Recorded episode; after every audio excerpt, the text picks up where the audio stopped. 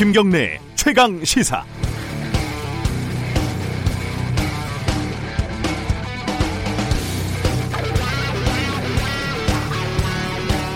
양승태 전 대법원장이 잠시 후에 검찰에 소환이 됩니다. 사법부의 수장이 검찰 조사를 받는 건 말 그대로 사상 초유의 일입니다.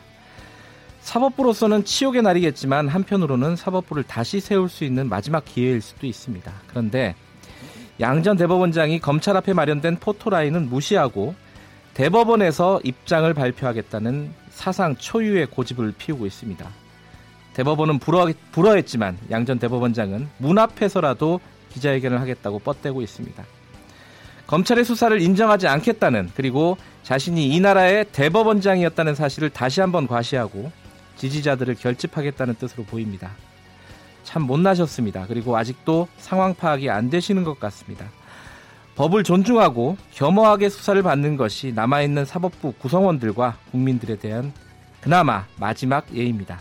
1월 11일 금요일 김경래 최강 시사 시작합니다.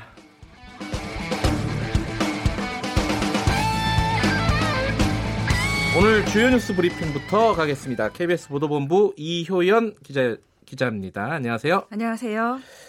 어제 기자회견이 가장 큰 뉴스겠죠. 아무래도 문재인 대통령이요. 내용부터 정리해 볼까요? 네, 문재인 대통령 신년 기자회견 어제 하루 종일 화제가 됐었습니다. 네. 대통령이 20분 가량 회견문을 발표하고요. 영빈관으로 이동해서 기자들 질문을 받았는데요.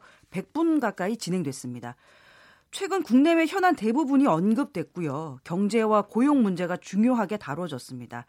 최저임금 인상이나 근로시간 단축 같은 지금 정부의 경제 정책 기조는 변함이 없다는 걸 강조했고요. 네. 지금 정부가 임금 올리고 노동시간 줄이는데 각별히 노력하고 있다는 걸 좀 노동계가 인정해줘야 된다 이렇게 지적했습니다. 어, 경제 문제하고 남북 문제가 어제 이제 기자회견의 가장 큰 뭐 화두 두 가지였는데요. 네. 어, 경제 문제 관련해서는 특히 이제 2부에서 어, 최강 시사 2부에서요. 어, 최고의 정치 코너에서 여야 의원들과 함께 조금 더 깊이 있게 얘기 나눠보도록 하겠습니다.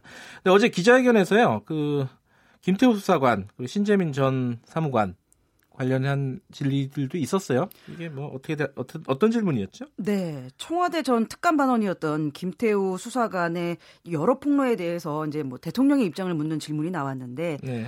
이 부분은 수사로 시비를 가릴 문제고 네. 과거 정부처럼 권력형 권력형 비리는 없다고 단언했습니다. 음. 그리고 신전 사무관에 대해서도요. 뭐 정책의 최종 결정 권한은 대통령에게 있는데 신전 사무관이 이런 과정을 잘 이해하지 못한 것 같다고 말했습니다. 음. 그리고 청와대 인사를 왜 이렇게 친문 일색으로 하느냐 이런 질문도 있었거든요. 네. 이런 지적에 대해서는 청와대 사람들은 다 대통령의 비서다. 친문이 아닌 사람이 없다. 이렇게 답했습니다. 예, 뭐, 이 대답할 때는 약간 농반 진반으로, 그죠? 예. 임종석 실장이 아마 섭섭해 할 거다. 그, 그분도 친문인데. 예. 이런 얘기도 했었고. 아마, 그리고 김태우 수사관 관련해서는 야당은 지금 수사 가이드라인을 제시한 거다 이래갖고 좀 반발을 하고 있더라고요. 네. 어제 기자회견에서 좀 화제가 된 기자들도 있었어요. 어떤 기자들이죠? 네, 가장 주목받은 기자가 경기방송의 김예령 기자인데요. 네. 부정적인 쪽으로 주목을 받았습니다. 네. 소속과 이름을 밝히지 않고 질문해서 태도 논란이 있었고요. 음. 질문도 현 정부 정책 기조를 바꾸지 않는 이유를 알고 싶고 그 자신감은 어디서 나오냐 뭐 이런 질문이어서 매우 무례하다 이런 네티즌 반응도 있고요. 예. 반면에 사이다 질문이다, 속 후련하다. 이렇게 김 기자를 어, 지지하는 분위기도 있었습니다. 저는 저도 이 질문을 봤는데 예. 이 질문이 내용이 좀 없었다는 게 문제였어요. 맞습니다. 내용이 좀 추상적이고 뭐 그렇긴 했는데 저는 뭐 그래도 뭐 이게 기자회견 때 보니까 대통령도 긴장을 하지만은 네. 기자들도 내가 볼 때 긴장했어요. 맞습니다. 이게 네. 자주 안 하는 행사잖아요. 맞습니다. 그러니까 이게 뭐 예를 들어서 이름을 밝히지 않고 이런 것들은 긴장해서 나오지 않았나라는 생각이 네. 들고 뭐 질문들은 여러 질문들을 할 수 있죠. 근데 다만 질문의 내용을 조금 수준을 좀 높여달라 이런 뜻으로 좀이 김예령 기자도 이해를 좀 해줬으면 좋겠다라는 네, 생각이 좀 들어요.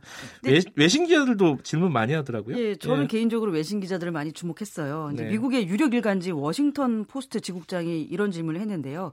도대체 김정은 위원장이 생각하는 비핵화는 무엇이냐 이렇게 물었더니 이제 문 대통령이 국제사회가 생각하는 완전한 비핵화가 맞다 이런 취지로 답하면서 김정은 위원장의 직위를 모두 빼고 그냥 김정은은 이런 식으로 계속 언급했단 말이죠. 그래서 문 대통령이 외신 기자 아. 질문에 당황한 거 아니냐 아니면은 이런 해석도 있고요. 김 위원장과 좀 막격해졌나 뭐 이런 추측도 있습니다. 예. 나이가 어려서 그랬나? 예. 라는 어, 싱거운 생각도 한번 해봤습니다. 저는. 예, 예. 자, 그 일본 NHK 기자 질문에 대한 대답이 좀 민감한 부분이었어요. 맞습니다. 어떤 내용이었죠? 예. NHK 기자가 일제 강제징용 피해자 배상 판, 결과 관련해서 네. 일본 정부가 협의를 요청했는데 한국 정부 입장은 뭐냐고 물었어요. 네. 문 대통령이 원론적이지만 아주 단호하게 얘기했습니다. 민주주의의 원칙이 삼권 분립인데 네. 사법부의 판단을 정부 정부가 존중해야 되지 않겠느냐. 뭐 음. 그러니 일본 정부도 좀 더 겸허해야 한다 이렇게 말했는데요. 네. 이걸 두고 지금 일본 언론 반응이 뜨겁습니다. 음. 문 대통령이 일본을 비판했다. 일본 요구를 거부했다. 한일 관계는 더 악화될 것이다. 뭐 이런 음. 분석들을 쏟아내고 있습니다. 그러니까 이게 우리로서는 당연히 할 말을 한 건데 그렇죠. 이게 사실은 대통령 발언으로 치면은 좀 되게 강경한 발언인 건 사실이에요. 맞습니다. 그러니까 지금 문재인 정부가 일본과의 지금 여러 가지 갈등에 대해서 어떻게 대처하고 있는지를 보여주는 건데 아, 앞으로 한일 관계는 당분간 뭐 경색은 어쩔 수가 없을 것 같아요. 네. 자 지금 뭐 김장훈 위원장이 중국 갔다 와서 어, 그 일도 있고요. 중, 북중 회담도 있었고, 그리고 북미, 아, 북미란다. 미중, 네. 어, 무역 협상도 있었어요. 여기에 대해서 트럼프 대통령이 뭐라고 얘기를 했다면서요? 네, 미국과 중국의 차관급 무역 협상이 마무리됐는데요. 네. 트럼프 대통령이 중국과 협상에서 엄청난 성공을 거뒀다. 미국의 민주당보다 중국이 훨씬 낫다 이렇게 말했어요. 아 진짜 트럼프 대통령 다운 얘기예요, 예, 예. 그죠? 예, 지금 국경 장벽 예산 문제로 연일 민주당과 협상 중인데 잘 안 돼서 셧다운 상태가 장기화되고 있잖아요. 네. 이걸 빗대서 한 말이에요. 근데 덕분에 밤사이 유럽 증시, 뉴욕 증시가 모두 소폭으로 오르긴 했습니다. 음. 사실 지난해 미중 간 무역 분쟁으로 우리 증시도 굉장히 어려웠거든요. 네. 업계에서 체감하는 증시 상황은 10년 전에 글로벌 위기 때와 맞먹는다. 이런 말이 나올 정도였어요. 네. 덕분에 우리 증시도 긍정적인 영향이 있지 않을까 이제 뭐 기대가 좀 되긴 합니다. 네. 그런데 무역 협상의 속을 들여다보면 트럼프 대통령이 그렇게 자신하는 것만큼 성공적이진 않다는 분석도 음, 있어요. 어떤 내용이에요? 네, 중국이 미국산 농산물과 공산품을 더 사들이기로는 했지만 네. 핵심 쟁점이 미국 기업이 중국에 투자를 하면 네. 중국이 이제 미국의 기술을 이전해 달라고 이제 강요를 한다든지 직접 재산권을 마구 도용한다든지 하는 문제들이 있는데 네. 이런 부분은 큰 진전이 없었어요. 음. 그래서 향후 갈등의 불씨는 여전하다. 뭐 이런 분석도 있습니다. 장기적으로 볼 때는 이 분쟁이 오래 갈 거다라는 네. 것들은 대부분의 전문가들이 그렇게 생각을 하는 것 같은데 단기적으로는 그래도 좀 어, 갈등이 아주 첨예하고 높은 수위의 갈등은 조금 해결이 돼야 되지 않을까. 그리고 요번 어, 협상이 그런데 도움이 되지 않을까라는 생각은 드네요. 물론 트럼프 대통령의 화법상 좀 네. 과장이 섞여 있을 수 어, 예, 예. 있겠지만은 그래도 뭔가 어, 일이 풀렸다라는 느낌은 주네요. 예. 그리고 요, 지금 가장 뜨거운 뉴스 중에 하나입니다. 경북 예천군 의회. 야, 예천군이 이렇게 그 맞습니다. 전국적인 언론의 주목을 받는 게 이번이 처음일 거예요. 외국 연수 갔다 가이드 폭행한 어, 박종철 군 의원이 오늘 경, 찰에 소환된다고요? 네, 오늘 오후 3시에 예천 경찰서에 출석합니다. 그 폭행당한 피해자가 미국 시민권자라서요. 네. 피해자 조사가 좀 어려워요. 그래서 네.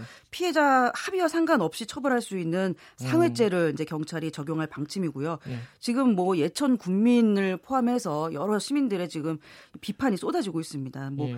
외유성 출장 문제 더 나아가서 풀뿌리 민주주의라고 하는데 지방의 폐지론까지 나오면서 논란이 지금 가라앉지 않고 있습니다. 예천군만의 문제가 아니더라고요. 맞습니다. 여기저기서 이런 예, 외유, 외유성은 음, 외유성 외유는 어, 굉장히 많이 지, 지금도 진행이 되고 있는 뉴스를 봤습니다. 네. 자 여기까지 듣겠습니다. 고맙습니다. 감사합니다. KBS 보도본부 이효연 기자였습니다. 김경래 최강 시사 듣고 계신 지금 시각은 7시 34분입니다.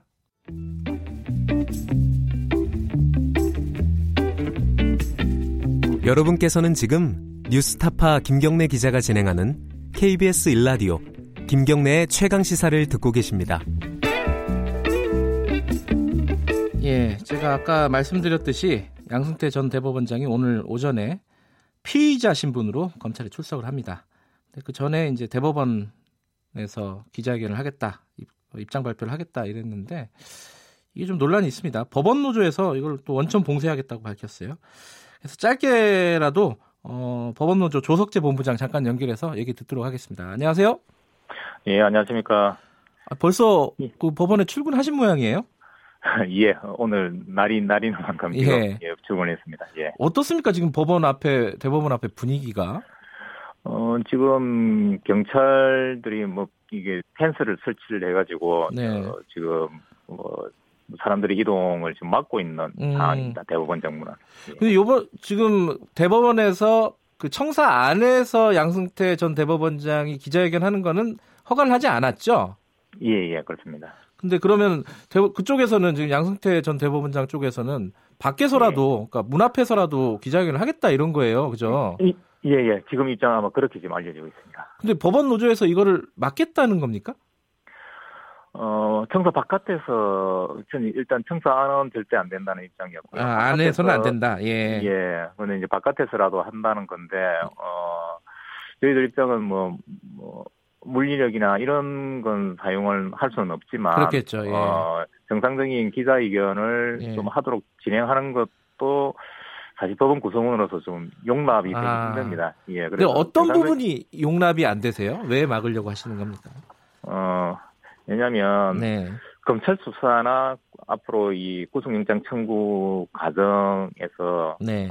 대부분 전직 대법원장이라는 분이 법원을 이용한다는 아. 느낌을 지금 법원 구성원들은 가지고 있거든요. 네네. 너무나 무리하고 오만하다. 이건 음. 다른 분도 아닌 사업부 최고 수장을 지냈던 분이 네. 어 사법농단 때문에 수사를 받는데 네. 거기에 대해서 기자회견을 대법원 앞에서 입장 발표를 하고 수사를 받으러 간다. 네. 아, 이, 이걸 법원 구성원들로서는 어, 너무나 좀 자존심 상하고 음. 그리고 이게 또 불편한 의도가 충분히 이제 보이기 때문에 재판에 개입하려는 의도가 충분히 보이기 때문에 용납할 네. 수 없다라는 그런 공감대가 좀 많이 형성되어 있습니다. 그 재판에 개입한다는 것은 무슨 의미로 말씀하시는 거죠? 어, 일단 자기의 정당성을 예. 좀 어, 이야기하기 위한 측면도 있고요. 네. 그리고 네. 어, 대법원장으로서 어, 이런 표현이 적절히 뭐냐면 정관 예우를 바라는. 아, 이것도 정관 예우의 예, 일종이다. 예. 예. 예, 그렇죠. 대부분은 그 박근혜 이명박 대통령도 검찰 네. 수사를 받을 때는 포트라인에서 자신의 진경을 그랬었죠. 하고 예, 예. 수사를 받았는데 네. 그 포트라인에서 그건 어, 하지 않고 대법원 앞에서 자기 음. 입장을 밝히는 건 네. 명백하게 어 대법원장으로서의 정당함을 어 이, 주장하기 위한 네. 그리고 그걸 법원 내부에 있는 법관들에게 주시시키기 위한 의도가 분명하게 있다라고 지금 판단하고 네. 있습니다. 이 사법농단 사태라는 게 지금 뭐한 네. 작년부터 지금 쭉 진행이 됐던 거잖아요. 검찰 수사는 지금 진행 중이지만은요. 예, 예, 맞습니다. 법원 내부의 직원들, 뭐 판사분들에 대한 얘기들은 많이 나왔어요 언론에. 근데 예. 법원 내부의 직원들은 분위기가 어떻습니까? 지금 이번 사태를 어떻게 바라봐요? 여론이 어떤지 지금 그게 궁금하긴 해요. 어, 사실 작년 한해 네. 동안 어, 허탈했었죠. 이게 음. 어, 우리가 다니는 법원이 어, 이런 지경으로 재판 거래 의혹으로 1년 동안 네. 언론에 지금 오르내렸지 않습니까? 충격적인 예. 이야기들도 많이 나왔었고, 예. 그리고 이 재판을 해야 될 어, 법원 행정처가 네. 어, 이 당사자의 뭐 문, 이 준비 서민을 대신 작성해주고 하는 이런 여러 가지 것들이 이제 나오면서 예. 허탈해하고 음. 그리고 이런 사법 불신이 가중되면서 현장에서 우리 국민들이 예. 어이 그러한 사법 불신에 대한 불만들을 털어놓는 대상이 결국에는 법원 공무원들이거든요. 아하, 그렇죠. 어, 예, 음. 그래서 그 과정에서 어. 이 국민들의 원망, 음, 네. 불신을 한 몸에 또 현장에서 직접 받고 있는 음. 법원 공무원들 입장에서는 이 사법농단의 직접적인 또 하나의 피해자라고 또 할수 네. 있습니다. 그래서 이것이 왜 이렇게 일어나게 되었는지에 네. 대한 고민들도 많이 하고 있고 그리고 네. 사실은 지난 한 해 동안 뭐 흔히 말하는 멘붕에 빠져 있다라고 아, 이제 표현을 예, 하고 있습니다. 허탈하다. 아, 예, 한마디로 예, 멘붕이었다. 이 사법농단 네. 사태가 직원들 입장에서도 예. 예. 이번 사태가 그래도 어, 검찰 수사가 잘 마무리되고 어, 예. 재판이 잘 끝나서 사법부가 다시 서는 그런 기회가 됐으면 좋겠습니다. 예, 예. 저도 그게 예. 그게 바로 사업부가 살 길이라고 생각을 합니다. 알겠습니다. 오늘 짧게나마 네. 이렇게 말씀해 주셔서 감사합니다. 예, 감사합니다. 법원노조 조석재 본부장이었습니다.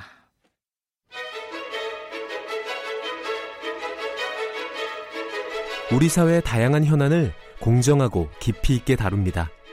KBS 일라디오 김경래의 최강 시사. 네. 북한 김정은 위원장이 중국에서 일정을 마치고 어, 북한으로 돌아갔습니다. 어, 지금 북한에서 관련된 보도들이 나오고 있고요. 좀 어, 비핵화 관련된 여러 가지 의사소통이 있었다. 이렇게 좀 우리한테 의미심장한 보도들이 나오고 있습니다. 그리고 어제 문재인 대통령도 어, 남북 관계, 북미 관계에 대해서 어, 기자회견을 통해서 어, 상세하게 입장을 밝힌 바가 있고요. 관련된 소식을 한동대 김준영 교수와 함께 잠깐 알아보도록 하겠습니다. 안녕하세요. 네, 안녕하십니까.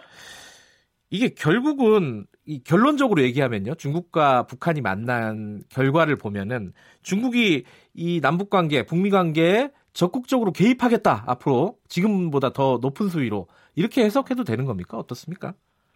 아, 그래서 거기는 좀 제가 지금 상황에서는 네. 적극적으로 미국을 압박하거나 자기 지분을 챙긴다기보다는 네.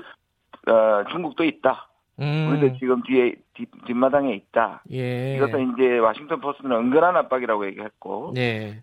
중국이 평화 체제 한반도의 평화 체제를 구성하는 데 있어서 중요한 아, 플레이어다라는 정도이지 네. 만약에 지금 미중 관계를 봐서도 중국이 적극적으로 압력을 행사한다든지 자기 집을 챙긴다는 정도로 아. 가장되는 거에는 좀 문제가 있다고 봅니다. 아 그렇군요. 이게 너무 확대 과잉 해석할 필요는 없지만 어쨌든 음. 중국은 어, 중국이 옆에 있으니까 우리를 아예 무시하지 마라. 요 정도로 받아들이면 된다는 건가요?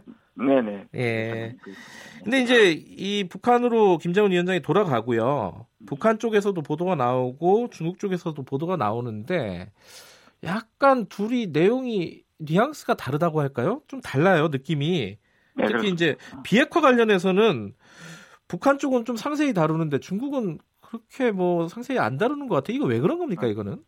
이 말씀이 이제 조금 전에 드린 말씀하고도 조금 비슷한데요. 네. 지금 저 미중의 통상 전쟁 예. 굉장히 심각했고 지금까지 또 그다음에 이제 지금 타협 분위기란 말이에요. 네. 여기서 이제 중국이 미국을 그나 그 중미 미중 간에 지금 그나마 그래도 공조를 하고 있고 미국의 제재 저기 체제를 적극적으로 돕는 공식적인 입장을 갖고 있는 중국이 예. 이 부분에 대해서 미국을 압박하는 모습을 보이기는 굉장히 어려웠을 거고요. 네. 그러나 북한 쪽 입장에서 보면 이게 결국은 보험이자 중국의 후원을 어, 앞으로 있을 북미 정상회담에 대해서 적극적으로 활용하고 싶은 거고 네. 그렇게 봤을 때 어쩌면 음. 어, 이 시진핑 주석과 김정은 위원장 아마 아, 북한 쪽에서 훨씬 더 적극적으로 말을 하고 중국은 좀 조심스럽게 음. 얘기하는 것이 공조가 됐을 수도 있다는 저는 생각을 아, 하고 있습니다. 네. 그래요. 근데 이거는 좀 어, 본류의 얘기는 아닌데 보도에 보면요, 이 중국 쪽에서 이번에 어, 북미 정상회담을 보도하면서 이 김정은 위원장이 이렇게 뭐 시진핑 주석 얘기를 받아 적는 모습 이런 것들을 자주 노출했다 이렇게 얘기를 하는 보도들이 있더라고요. 네, 네. 네. 이건 뭐 어떤 의도가 있다고 보세요? 어떻습니까? 그러니까 본질을 건드리지는 않지만 네. 이거는 중국이 상당히 중요한 역할을 하고 있고 음. 그다음에 중국 측 발측을 아, 발표를 보면 네. 그 김 위원장이 대화를 통해서 한반도 문제를 해결하고 쭉 나오면서 네. 환영할 만 국제사회가 환영할 만한 성과를 내놓을 수 있도록 네. 노력하겠다고 밝혔다. 이 말은 음, 중국이 북한의 비핵화를 끌어내고 만약 성공을 하더라도 그 뒤에는 중국의 공이 있다. 네. 그러니까 아. 결국 아까 말씀하신 부분과 연결시키면 받아 적어서 미국 가서 내 말을 듣고 반했다. 예. 뭐 이렇게 하는 모습들을 좀 예. 보여주는 측면이 있는 것 같습니다. 예, 이거 좀 약간 뭐랄까요 이례적이더라고요. 양국 정상이 만난 사진인데 한쪽 사람이 이렇게 받아 적는 모습의 사진이 공개가 된다는 게좀 제가 보기엔 좀 특이해가지고. 근데 네, 이, 뭐, 예. 네, 네. 네. 근데 중국하고 이제 북한하고 요번 회동이 그러니까 회담이 결과적으로 이제 북미 회담이라든가 아니면 뭐 비핵화 협상이라든가 아니면 남북 어, 회담이라든가 이런 거에 긍정적으로 영향을 미친다고 보는 게 합리적이죠? 맞습니다. 대통령이 신년사에서도 그 말씀을 하셨는데. 네.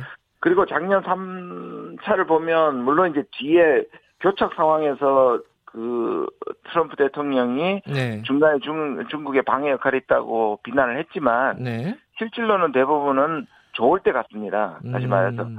어, 북미 상황이 좋을 때 특히 첫 번째 1차 북미 정상회담에 그것이 예상됐을 때 갔기 때문에 네. 결과적으로 그게 이제 교착 상황에 갔을 때 비난을 했지만 네. 이거는 지금의 중국의 입장 아까 말씀드린 중국의 입장도 그렇고 네.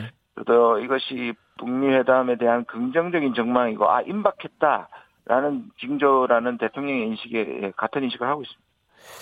근데 이 중국이 지금 이제 남북미 이 지금 이 어떤 협상 국면에 어느 정도로 이제 들어오는 게 우리한테 도움이 되는 건가? 이게 일부에서는 네. 이 판이 중국이 들어오면 판이 커지고 계산이 복잡해진다. 네. 뭐 이런 우려를 하는 분들도 있고 이게 어차피 중국은 상수였으니까 상관없다. 변수가 네. 아니다. 기본적으로. 교수님 어떻게 보세요? 이게 두, 두 가지 측면이 다 있는데요. 네. 지난해 3차 방북했을 때 네. 초기에는 네. 어, 제가 알기로는 북한의 김정은 위원장이 네. 아, 정치적 선언이니까 네.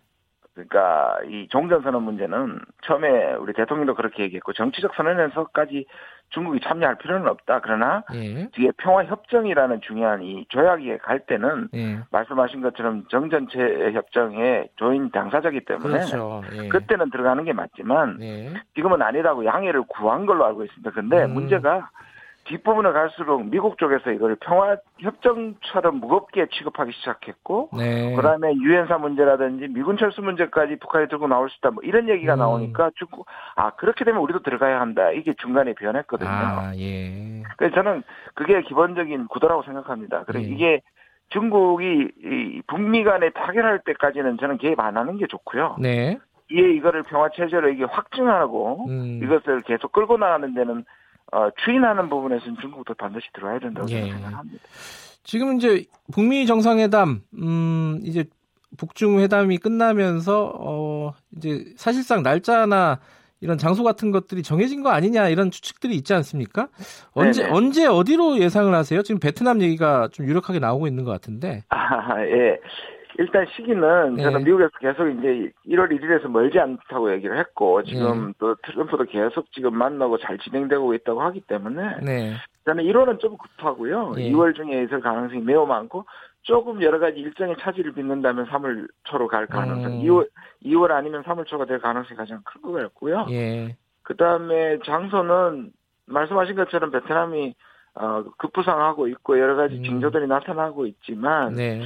그럼에도 불구하고 저는 여전히 예. 판문점 부분은 살아있는 부분이다. 그리고 아, 우리 살아있어요? 한번 판문점이? 예. 저는 우리 왜냐하면 저 1차 회담 때도 일주일 전까지 예. 그러니까 싱가포르를 발표하기 일주일 전까지 굉장히 판문점을 오고 싶어 했다는 것이거든요. 네. 어, 트럼프 위원장이. 근데 이제 거기 가면 당신은 조연이 되고 문재인 대통령이 주연이 된다. 이 말에 결정적으로 마음을 바꿨다는 얘기가 있는데요. 예. 저는 여러 가지 이제 역사적 의미를 또 보면 1차를 예. 삼국에서 했으니까 이 예. 부분이 저는 작은 가능성이지만 남아있다고 생각하고 오히려 우리 쪽에서는 이 부분을 적극적으로 좀 푸시를 음. 하는 것이 예. 오히려 좋지 않겠나 생각을 하고 있습니다. 아, 판문점에서 열리면은 참 좋겠네요. 생각만 해도 좀 약간 어, 가슴이 좀 떨리는 그런 그 일이네요. 그렇습니다.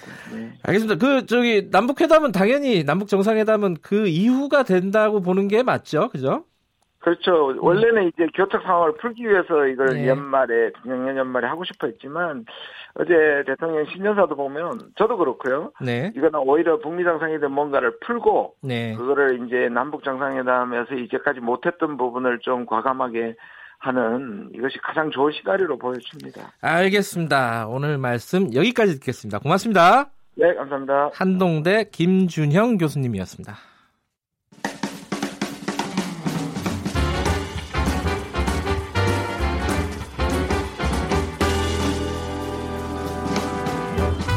여러분의 아침을 책임집니다.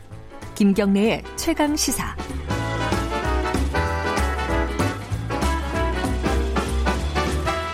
네, 어, 속보가 하나 들어왔네요. 지금 굴뚝위에서 426일째 농성을 벌이고 있는 파인텍 노동자들 있지 않습니까? 파인텍 노사가 어, 426일 만에 드디어 교섭에 타결을 했다고 합니다. 이제 내려올 수 있을 것 같아요. 음, 여사간에 일단 타결이 된 것 같다 이런 관계자의 지금 전언이 있었고요. 어, 구체적인 협상이 끝까지 잘 마무리돼가지고 무사히 좀 내려왔으면 좋겠습니다. 이 소식 전해드리고요. 자 여론의 민낯 진행하겠습니다. 매주 금요일 이 시간에 저도 기다리는 시간입니다. 이 물론 이 코너도 기다리지만 금요일이니까 기다리는 금요일을 기다리는 측면이 좀 있죠. 코너를 기다리고 있습니다. 좋을 뻔했는데. 예. 아, 대중들은 어떤 기사에 가장 민감하게 반응하고 가장 어 뭐랄까요 의견들을 많이 보여줬는가를 보여주는 여론의 민낯 시간입니다. 빅 커뮤니케이션 전민기 팀장님이 나오신 나오 오늘 이렇게 말이 꼬이죠? 나와 계십니다. 네, 안녕하세요. 반갑습니다. 전민기입니다. 가장 많이 본 기사 어떤 겁니까? 좀 의외의 기사였습니다. 네. 조선일보의 맛집에 몰린 손님 한일 줄 서는 모습은 달랐다. 90만여 명 어, 이상이 이 기사는 못 봤는데 기사고요. 어떤 기사예요? 그러니까 우리나라 같은 경우는 지금 갑자기 유명해진 그 홍은동 돈가스 전문점이 있습니다. 백종원 씨 때문에 예, 유명해진 골목 식당 예, 때문에요. 그렇죠. 근데 여기서 가게 오픈 기다리던 손님들 사이에 이제 시비가 붙어서 아 진짜요? 네, 음. 이 누가 1번이냐, 내가 먼저 왔다, 뭐 이런 것 때문에 그 가게 주인이 오늘은 영업하지 않겠다라고 바로 문을 닫았다고 합니다. 음. 그러니까 일본에서는 이런 줄서기 문화를 보기 힘들다라는 거죠. 그러면서 음. 미국 경제 전문 매체 비즈니스 인사이더의 소개를 어, 싫었습니다. 일본인은 줄 서는 것을 미친 듯이 잘한다. 군사 작전처럼 보일 정도다. 예. 그러니까 이런 줄서기 문화를 배워야 한다는 기사로 끝을 맺었고요. 댓글도 배울 건 음. 배우자는 반응이 가장 많았는데 이게 화제가 된 이유는 두 가지인 것 같습니다. 그러니까 사실 맛집이라는 키워드가 나오면 일단 많은 분들이 검색하시고요. 아? 네, 그다음에 음. 백종원 씨 프로그램이 워낙 화제성이 요새 높다 보니까 그게 연관돼서 아마 음. 이게 많이 보지 않았을까 그렇게 예상이 됩니다. 그러니까 한국에서 줄 서면은 이렇게 막 보행자들을 배려하지 않고 막 줄 서가지고 불편하게 하는 경우도 있는데 일본은 또 그러지 않는다. 정말 정확하게 한 줄로 쫙 쓰잖아요. 그러니까 약간 벽, 우리는 흐릿합니다, 경기가. 예, 벽에 딱 붙어가지고 예, 그죠. 예. 저도 일본에 한 번 여행 갔을 때 보니까 줄을 그렇게 여기저기 많이 서 있더라고요. 맞아요. 예. 식당마다 그게 우리랑 너무 비슷한데 약간, 약간 양상은 다르지만은. 네네. 네. 아, 저는 줄 서는 거 너무 싫어요. 그럼 차라리 딴 데 맛없는 데 가서 먹고 말지. 이게 특이해요. 이게 한국하고 일본이 맞습니다. 이렇게 줄 서가지고 차라리 이렇게 은행처럼 표를 나눠주고 이러면은 차라리 나을 텐데. 그렇습니다. 야, 그리고 또 어, 어떤 기사들이 관심을 받았죠? 연합뉴스 기사인데요. 삼성전자 애플과 손잡았다. 애플 예. 아이튠스가 삼성 TV 속으로 한 78만여 명이 본 기사죠. 네. 아무래도 이제 두 회사가 손을 잡았다는 걸 좀 놀라신 것 같아요. 그동안 음. 사실 특허 둘러싸고서 오랜 법적 분쟁을 벌여왔는데 원수지간인 줄 알았는데 그렇죠. 그래서? 갑자기 예. 협업한다. 아, 이제는 예. 영원한 적도 영원한 내 편도 없구나라는 그렇죠. 걸좀 보여준 것 예. 같고요. 그다음에 이제 SBS 뉴스인데 어, 이번 주 가장 큰 화제였죠. 조재범 성폭행 피소의 폭행 합의 취소 엄벌 탄원이라는 어, 그런 뉴스 보도를 기사화한 겁니다. 64만 예. 5천여 명이 본 기사였습니다. 이 조재범 성폭행 의혹 관련해서는 다음 주 월요일에 기자회견이 예정돼 있죠. 네네. 그래서 어, 실명으로 가해자를 공개한다 안 한다 지금 뭐 약간의 설랑설레가 있는 것 같은데 어찌 됐던 어, 추가적인 피해자나 가해자들이 일정 부분 공개가 될 것 같고 한동안 이 부분은 어, 계속해서 맞습니다. 예, 관심을 갖는 뉴스일 것 같아요. 댓글 보니까 조재범이란 이름을 좀 더 부각시켜줬으면 하더라고요. 그래요. 그러니까 피해자가 아니라 가해자가 나와야 음. 되는데 다시 그 피해자를 괴롭히지 말고 그 다음에 그 미성년자가 있었다는 거에 굉장히 지금 분노하고 있습니다. 그렇죠. 예. 예. 처음에 기사가 이 기사가 딱 나왔을 때이 사진을 조재범 씨 사진을 안 싣고 피해자 사진을 싣는 언론사들이 되게 많았어요. 그러니까요. 네. 그러니까 그 부분을 누가 또 지적을 많이 했더라고요. 그래갖고 한 하루 이틀 지나니까 사진이 다 바뀌었어요. 어. 조재범 씨 사진으로 다 그래서 아 이게 맞습니다. 조금씩 변하긴 변하는구나 다 좋아지는구나라는 네, 생각이 국민들의 이런 의견이 좀 많이 올라와주면 더 좋을 것 같습니다. 의식 수준이 예. 높아지는 거죠. 네.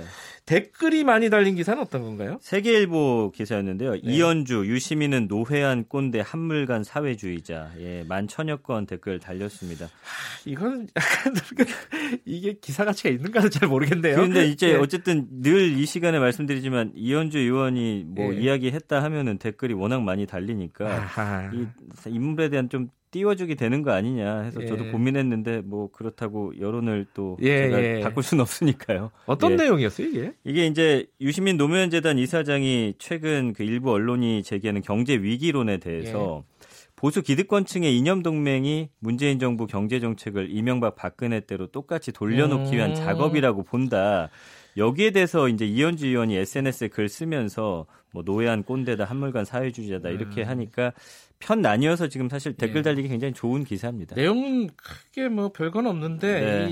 이 단어들이 좀 자극적인 단어들을 선택했네요 이현주 의원이 특화됐고 잘 알고 있는 것 같습니다. 예. 자 여기까지 듣겠습니다. 여론의 민낯 빅 커뮤니케이션 전민기 팀장님이셨습니다. 고맙습니다. 감사합니다. 일라디오 김경래 최강시사 1분 여기까지 하고요. 2부에서는요 최고의 정치 민주당 박주민 의원, 한국당 김영우 의원 두 의원 만나봅니다. 잠시 후에 뵙겠습니다.